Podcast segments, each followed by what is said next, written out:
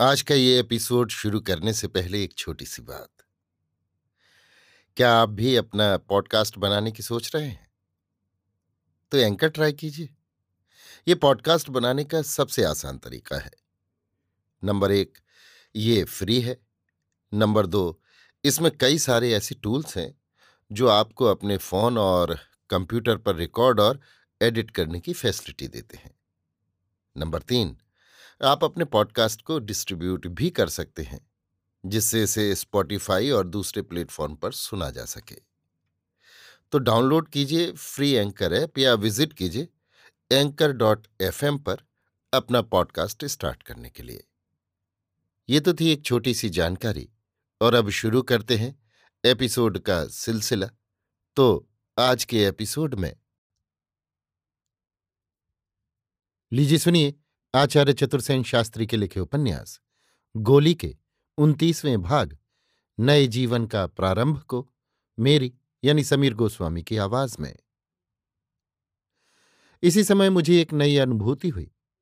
इस अनुभूति की आशंका तो मुझे यूरोप के प्रवास में ही हो गई थी, पर अब उसका निश्चय हो गया। एक अनिर्वचनीय आनंद और आशा से मेरा हृदय उल्लसित हो उठा। परंतु एक अज्ञात भय से भी मैं अभिभूत हो उठी और जब मैंने केसर से वो बात कही, तब वो कुछ विचलित सी हो गई।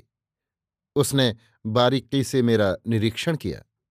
मैं नहीं जानती थी कि ये सुसमाचार था या कुसमाचार, पर केसर ने जब गंभीर मुद्रा से कहा कि अन्नदाता को खबर करनी होगी, तब मेरा मन आशंका से भर गया और मैं शंकित सी, भयभीत सी अवसर की बाट जोहने लगी। कैसे कहूँगी? यही न सोच पाती थी। एक मास बीत गया, पर महाराजा धीराज को मेरे महलों में पधारने का अवकाश ही न मिला। नित नए जश्न और नाच रंग में वो समूचा मास बीत गया। जब मैंने उनसे वो बात कही तो मेरा दिल धड़क रहा था। लाज से मैं मरी जा रही थी। भय, आशंका और आनंद के झूले में मैं झूल रही थी, परंतु सुनकर वो प्रसन्न नहीं हुए। वो जैसे चौंक से पड़े। क्षण भर उन्होंने मेरी ओर ताका। फिर उनका मुँह भरे हुए बादलों की भांति गंभीर हो उठा। उन्होंने धीमे स्वर में कहा, क्या ठीक कहती हो? न जाने क्यों उनका वो प्रश्न मुझे अच्छा नहीं लगा। मेरा सारा आनंद काफूर हो गया और मैं रोने लगी।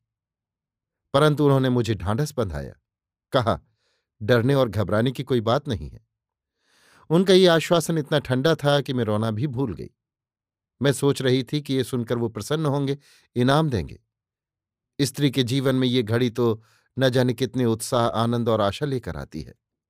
पर मैं मूर्खा, ये तो बिल्कुल ही भूल गई थी कि मैं केवल एक स्त्री ही नहीं, एक गोली गुलाम हूँ, जिसका जीवन ही सब स्त्रियों से निराला होता है। दूसरे दिन लेडी डॉक्टर ने आकर मेरा मुआयना किया और सूचना दी कि गर्भ का तीसरा मास है।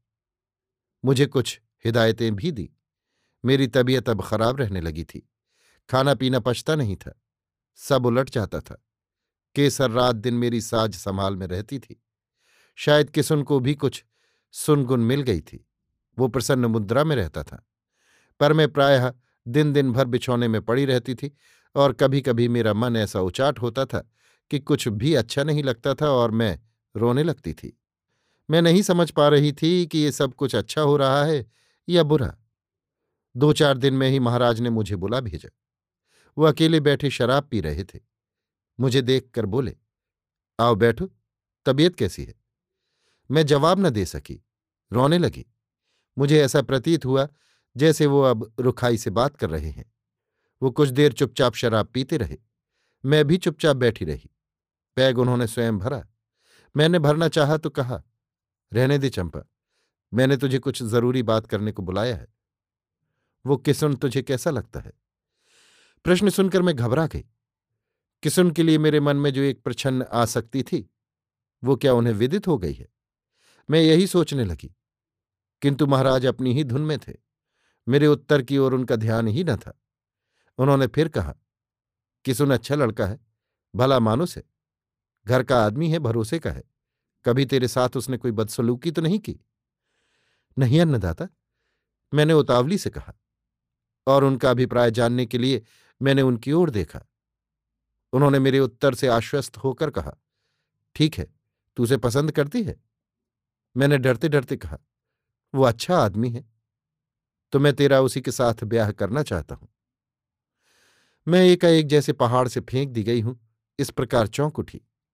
क्षण भर को तो मेरे शरीर में रक्त की गति रुक गई और मेरा मुँह सूख गया। इस बात का मतलब क्या है? क्या वो मुझे त्याग रहे हैं? क्या उन्हें मेरे मन की आसक्ति का पता चल गया है? किस उनको मैं चाहती अवश्य थी, पर जिस राजभोग की मैं अभ्यस्त हो चली थी, उसे अब त्यागने को भी तैयार ना थी। किसुन चाकर है गुलाम है? ये तो मेरी ही चाकरी में है। मैं गहरी सोच में डूब गई। उन्होंने कहा, तुझे पसंद है ना? मैंने डरते डरते कहा, अन्नदाता, वो तो सरकार के हुक्म से मेरी ही चाकरी में है। हाँ तेरी ही चाकरी में रहेगा। चाकरी से मैं उसे हटाऊँगा नहीं। उन्होंने कहा, ये बात मैं समझ न सकी। किसुन से मेरा ब्याह होगा और वो मेरी ही चाकरी में रहेगा? ये बात कैसे संभव हो सकती है?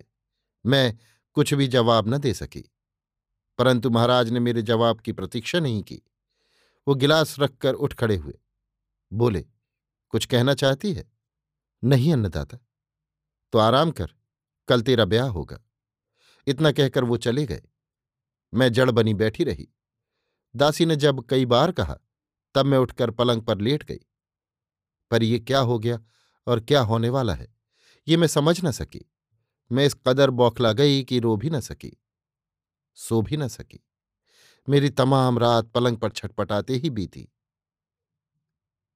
अभी आप सुन रहे थे आचार्य चतुर्सेन शास्त्री के लिखे उपन्यास, गोली के उनतीसवें भाग, नए जीवन का प्रारंभ को मेरी यानी समीर गोस्वामी की आवाज़ में।